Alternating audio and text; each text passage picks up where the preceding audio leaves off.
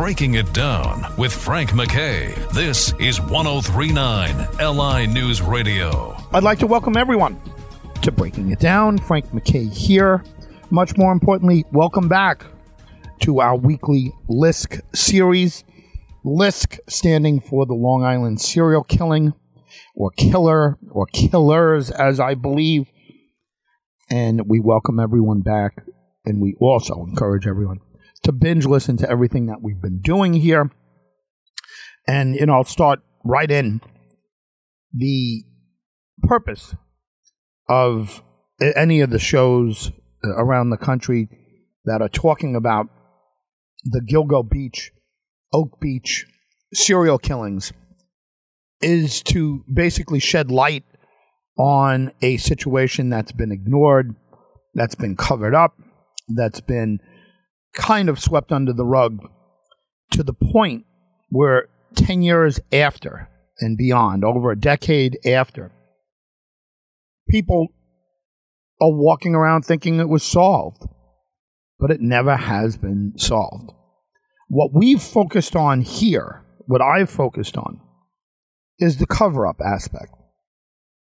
Because we don't know, and I say it all the time, we don't know who the killers are.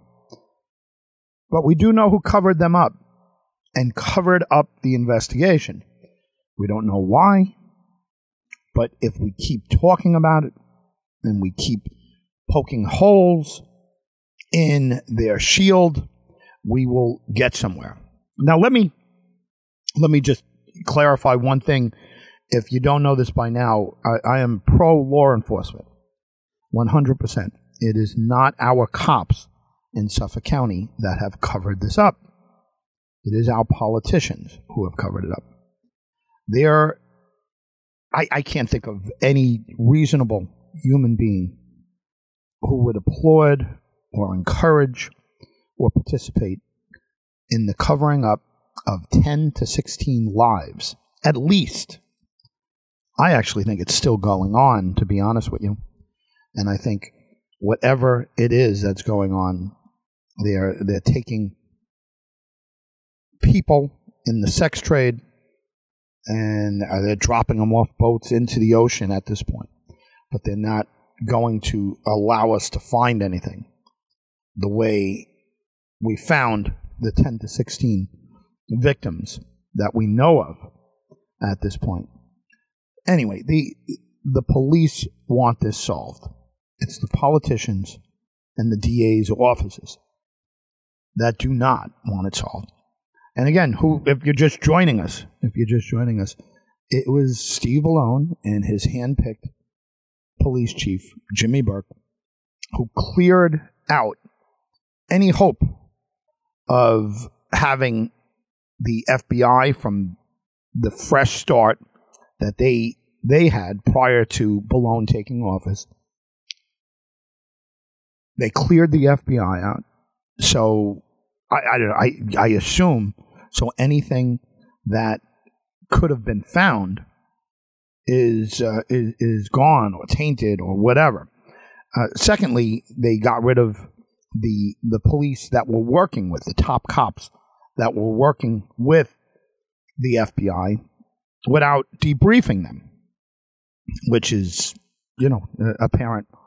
And when we talk about certain things, it, there's conjecture, and I you know I make suggestions, whatever. But there's certain things that that are facts, and it's you know some things that you can't dispute. And we did a whole show on indisputable facts and uh, Geri Hart herself, the lead agent for the FBI at the time, told Erin Moriarty from 48 Hours, two time Emmy Award winner for her great work with CBS on the LISK aspect and the scandal surrounding LISK.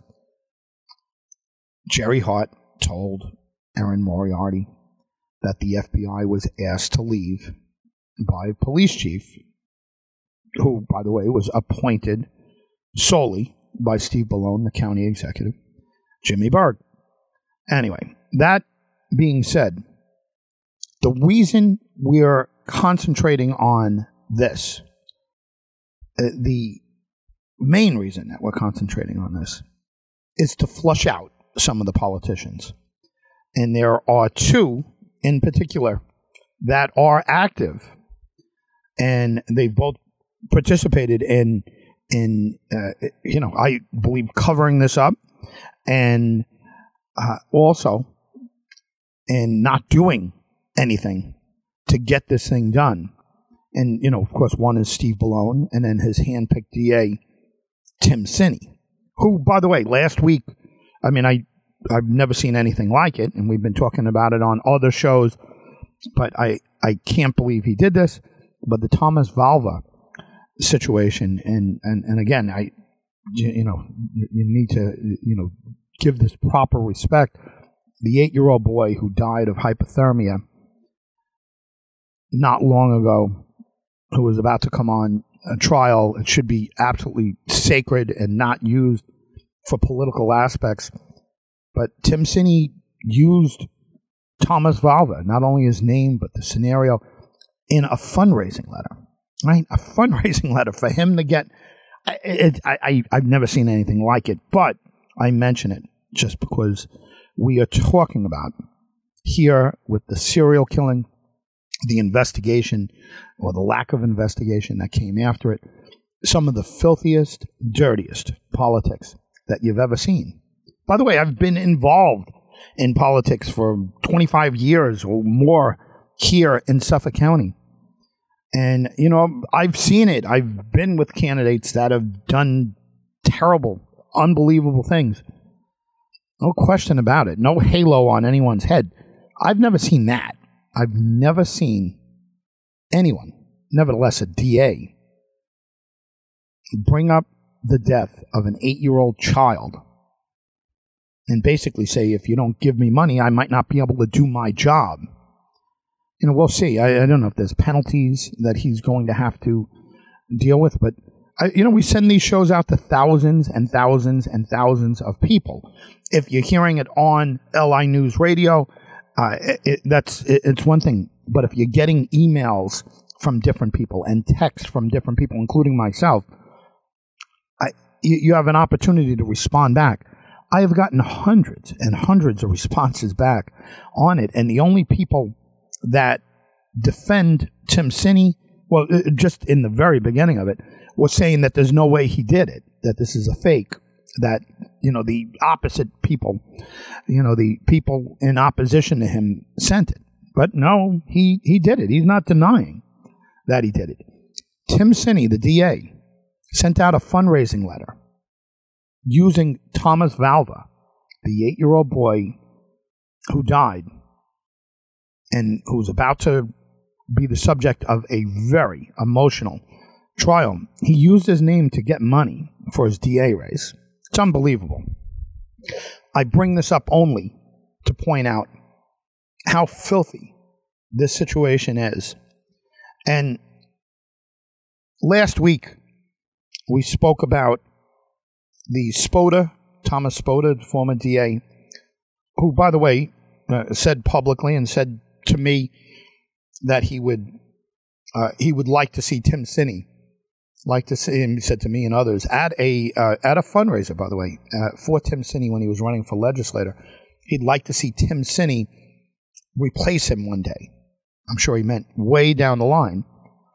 Uh, he also, Tim Sini has accepted money from Tom Spota even after everything went down. He accepted money for his campaign and has kept uh, a, a, tremendous influence from Jimmy Burke and Tom Spota in his office. So it's basically the same batch of folks working at the DA's office. It's just a different head, a younger version of that DA.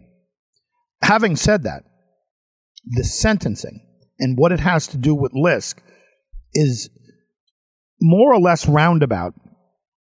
I, I think some would argue that it's absolutely direct, but it, it's in a roundabout way explains to us why or how a serial killing could be covered up. Because the sentencing that occurred last week, which was both for DA former DA Tom Spota, five year sentence, and Chris McPartland, his chief aide, trusted aide for him, for Spota, and uh, before him, Jim Catterson. Five years for him as well. But what it showed and what they got in trouble for was covering up, and, and I'm minimizing here, you know, what they did, and, uh, uh, you know, basically threatened and coerced and pushed people, mostly cops, by the way. I mean, they destroyed the lives of uh, of officers, of, of law officers. And, you know, those listening out there, you know, understand and, and appreciate the pressure that the politicians put on the the police. It's just it's it's completely unfair, and we saw this come to light in the trial. Uh, I'm going to have a guest on that was a key witness right after this, right after I'm done talking. A key witness in the the Burke case, which never went to trial because Jimmy Burke, Steve Bellone's handpicked police chief, copped a plea and did 46 months in federal prison for the the beating of a handcuffed prisoner, Christopher Loeb, and subsequently, Spota and McPartland was sentenced, as I said last week, for the cover up that happened. So, my point here with regards to Lisk is the cover up is real. Is absolutely obviously the murders are real. But the cover up is is undeniable what happened. You could dispute who's to blame and how many different people are to blame. But how do we get to a point where there's a serial killing? And I'll repeat a serial killing.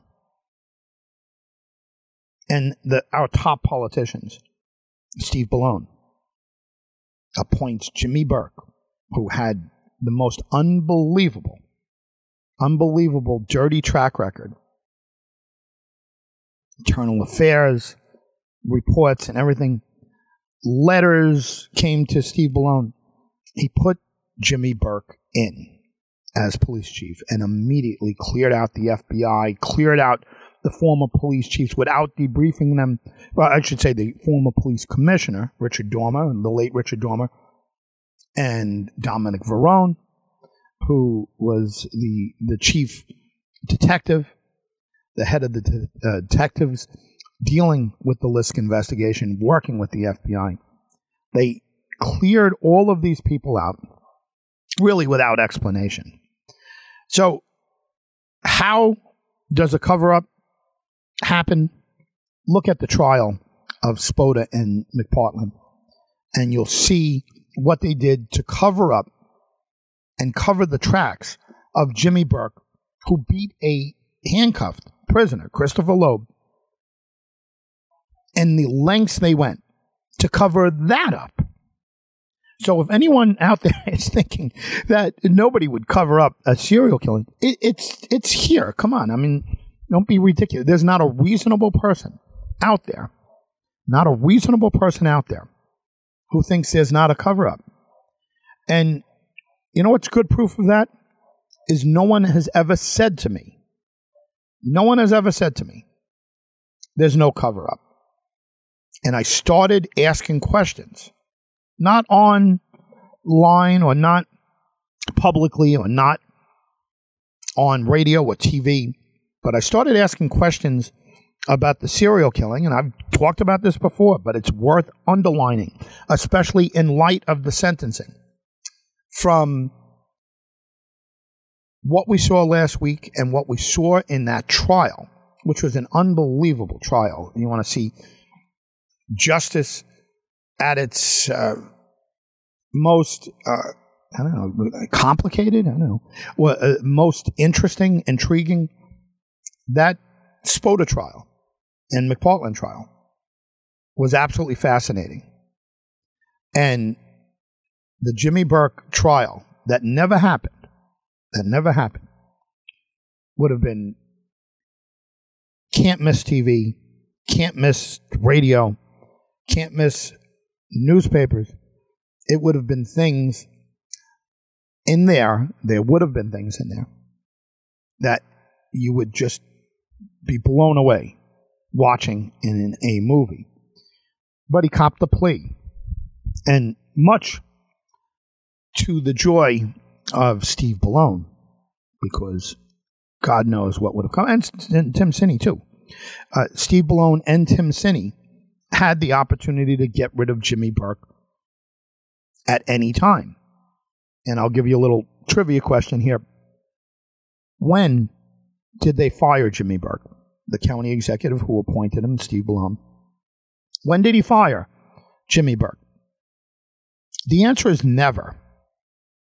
Even after knowing what he did to Christopher Loeb, knowing what went on, he never fired Jimmy Burke. Steve Bellone never fired Jimmy Burke. I know I say this all the time, but it's unbelievable that this happened. This is a guy who's talking about running for governor, and he never fired his original appointee, his biggest, most recognizable appointee, the police chief. And Tim Sini was his boss for 15 months as deputy county executive in charge of public safety. And from what we hear, and I think what you'll hear in a three part interview I have with a key law enforcement officer, you'll hear how close, how close the situation was with Jimmy Burke, Tim Sini, and why there is no way that uh, Jimmy Burke was going to get disciplined from either Tim Sini, our current DA, who's up for re-election, by the way, current DA,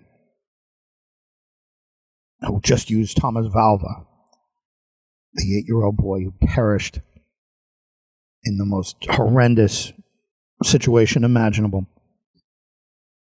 for a fundraising letter. Tim Sini did that. A fundraising ask on the body of a dead child. It's unbelievable what he has done. You know, I, I wish they were as bold with Jimmy Burke.